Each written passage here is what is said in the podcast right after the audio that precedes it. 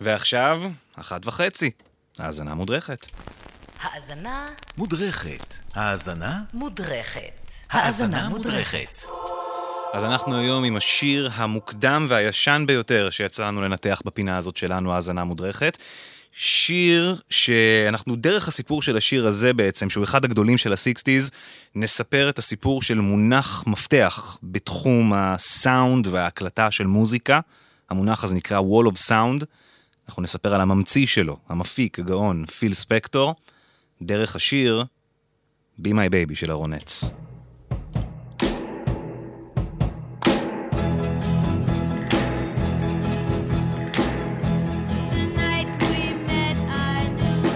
אז טיפה על אה, פיל ספקטור, מי הוא?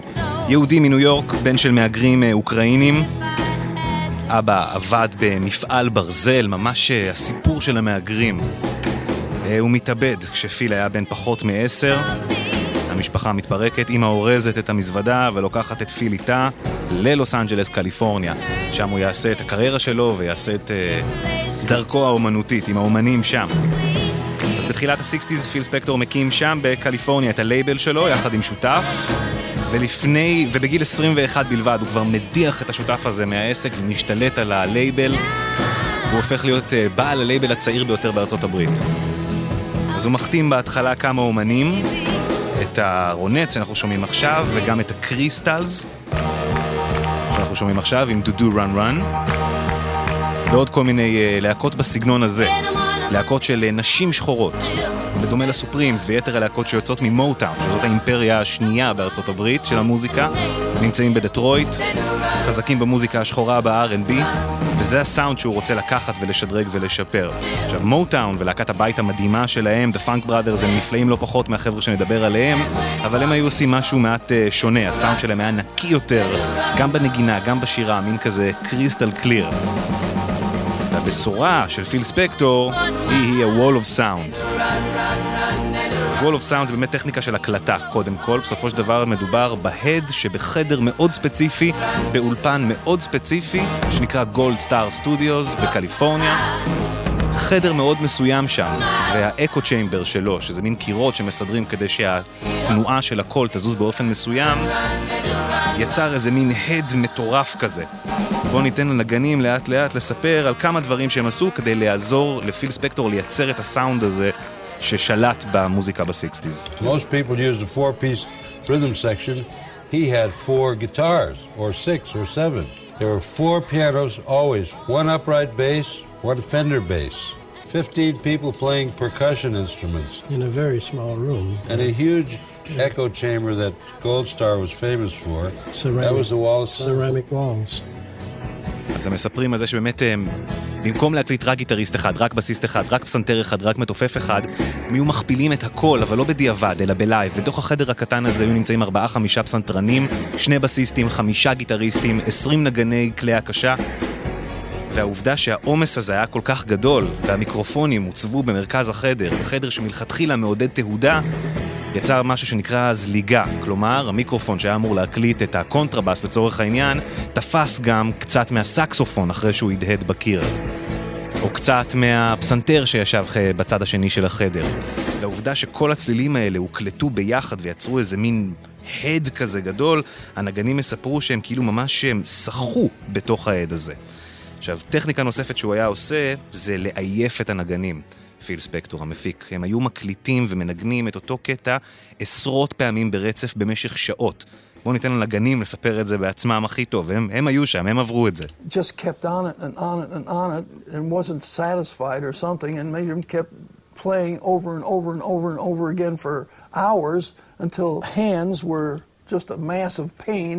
No, no, no, this way. Phil would never record anything for the first three hours. I mean, he worked these guys so that they weren't playing individualistic. They were too tired. And so they, they just melded into this, this wall of sound. אז uh, דרך העובדה שהם כבר לא מסוגלים לנגן כמו שצריך כי האצבעות שלהם כל כך כואבות, העובדה שהמיקרופונים תופסים הרבה יותר ממה שהם אמורים, אז המישמש הזה, זה בעצם המורשת של uh, פיל ספקטור. עכשיו בואו נשמע את שר, הזמרת שר, שהייתה בהקלטת קולות הרקע של השיר הזה, Be My Baby, מספרת על הצד שלה בסיפור הזה. There'd be so many players and the sound would be so huge. I mean, it was definitely that wall of sound was really, it was really there. I never was in the studio that there were any different guys. It was the same guys always. היא מספרת שכל פעם שהייתה באה לעבוד עם פיל ספקטור זה תמיד היו אותם נגנים באולפן. אז בואו נדבר טיפה על מי הנגנים האלה. נקראים הרקינג קרו, זה אסופת נגני האולפן הכי חזקים והכי אה, מושמעים ומוקלטים בקליפורניה, שמפה לשם הפכו ללהקת האולפנים הכי גדולה בהיסטוריה של המוזיקה. הם הקליטו ביחד עשרות אלפי סינגלים והם מהווים אחוז נכבד מהמוזיקה האמריקאית בשנות ה-60 כולה.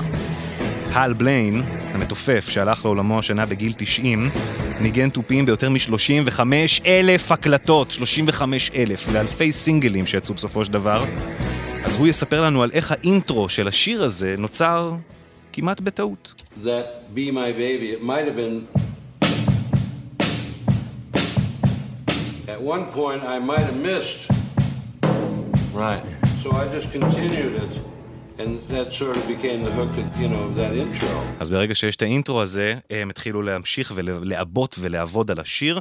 פיל ספקטור נמצא מע- מעבר לזכוכית, כל עשרות הנגנים האלה נמצאים בחדר, והוא מתעקש איתם על כל צליל, כל צליל, הם מקליטים עשרות פעמים. בואו תראו איך הוא משגע כאן את המתופף, הוא פשוט לא נותן לו לנגן, הוא עוצר אותו כל הזמן. Hey, drum dot dot dot just under one drum, okay? Just under that. No, on the regular drum. Dum dum dum. What are you hitting? How many drums are you hitting on the back? No, I don't want all that on. Yeah, man. Well, you're right up, man. If we don't have that, we miss it. אתה כמעט שם, אתה כמעט שם, לא לגמרי, בוא נעשה את זה עוד פעם, בוא נעשה את זה עוד פעם, וככה 30 טייקים עד שהם הגיעו להקליט את המוזיקת רקע. אז בעצם למעשה בחלק הזה סיימנו עם הקלטה של כלי הנגינה ועם האולפן. עכשיו בואו נדבר טיפה על הקולות שמאחורי הרונץ. מי הן הרונץ? הסולנית ורוניקה בנט, לימים רוני ספקטור, יחד עם אה, אחותה הגדולה והבת דודה שלה, הן שלושת ה Ronettes. בפועל בהקלטה, כמו שאמרנו, רוני היא היחידה שאשכרה שרה בהקלטה של Be My Baby, יתר הקולות זה Sonny and Cher ו Darlene Love. בואו תשמעו את ה- איזה יופי, את העבודה בקולות הרקע, בטיפול. נשמע אותם בהתחלה עם המוזיקה, ואז ננקה את המוזיקה לגמרי, ונישאר רק עם אה, זמרי הליווי.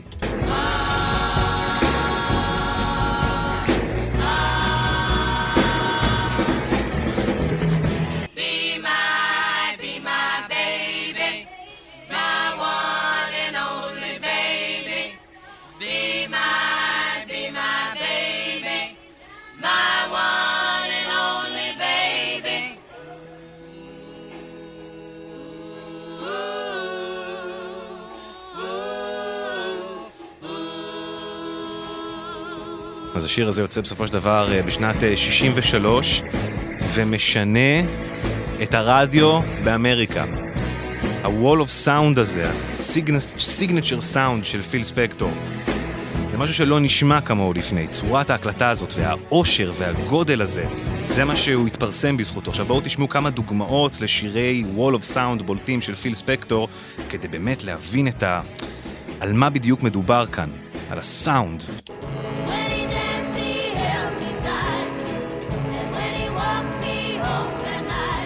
דני קיסט מי של הקריסטלס. והנה עוד דוגמה עם ה-Righteous Brothers, גם אחד משירי. שהכי מייצגים מה הכוונה ב-Wall of Sound.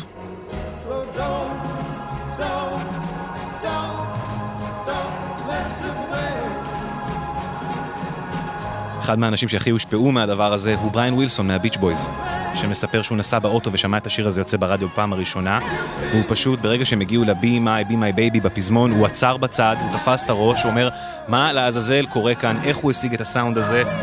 פיל ספקטור אמר, I'd like to have a nickel for every time, for every joint that he smoked, trying to figure out how I got the Be My Baby sound. כלומר שהוא רוצה לקבל אה, שקל על כל פעם שהוא ישב ושבר את הראש על איך הוא הגיע לסאונד הזה. והתשובה היא, הוא הגיע לסאונד הזה בעצמו, הוא אכן הצליח לעשות את זה, כמה שנים אחר כך, באמצעות העובדה שהוא לקח את אותם נגנים בדיוק, והלך לאותו אולפן בדיוק, ושם הקליט את אחד מהאלבומים הגדולים בהיסטוריה, פט סאונדס, בואו תשמעו מתוכו את I'm waiting for the day, תראו איך כל הסאונדים האלה ששמענו קודם, ואיך שמתקשרים זה עם זה, מופיעים גם כאן. I'm waiting for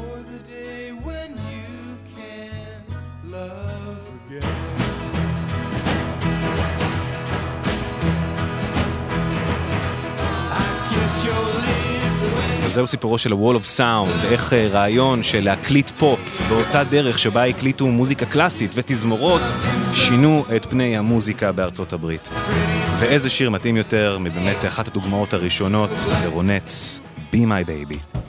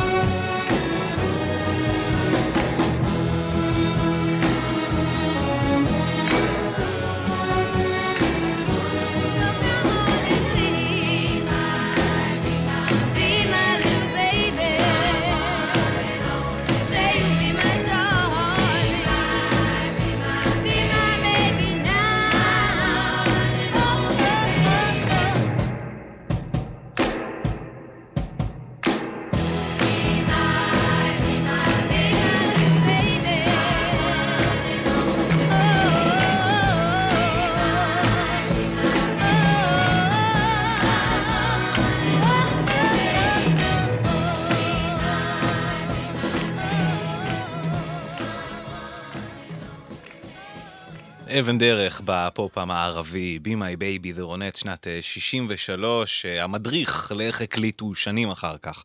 אה, יתר הפינות של ההאזנה מודרכת, וגם את זאת תוכלו למצוא בספוטיפיי ובאפל מיוזיק ובאפליקציה שלנו ובאתר שלנו, ותוכלו לשמוע אותם לנצח. הפינה הבאה בשבוע הבא, כהרגלנו.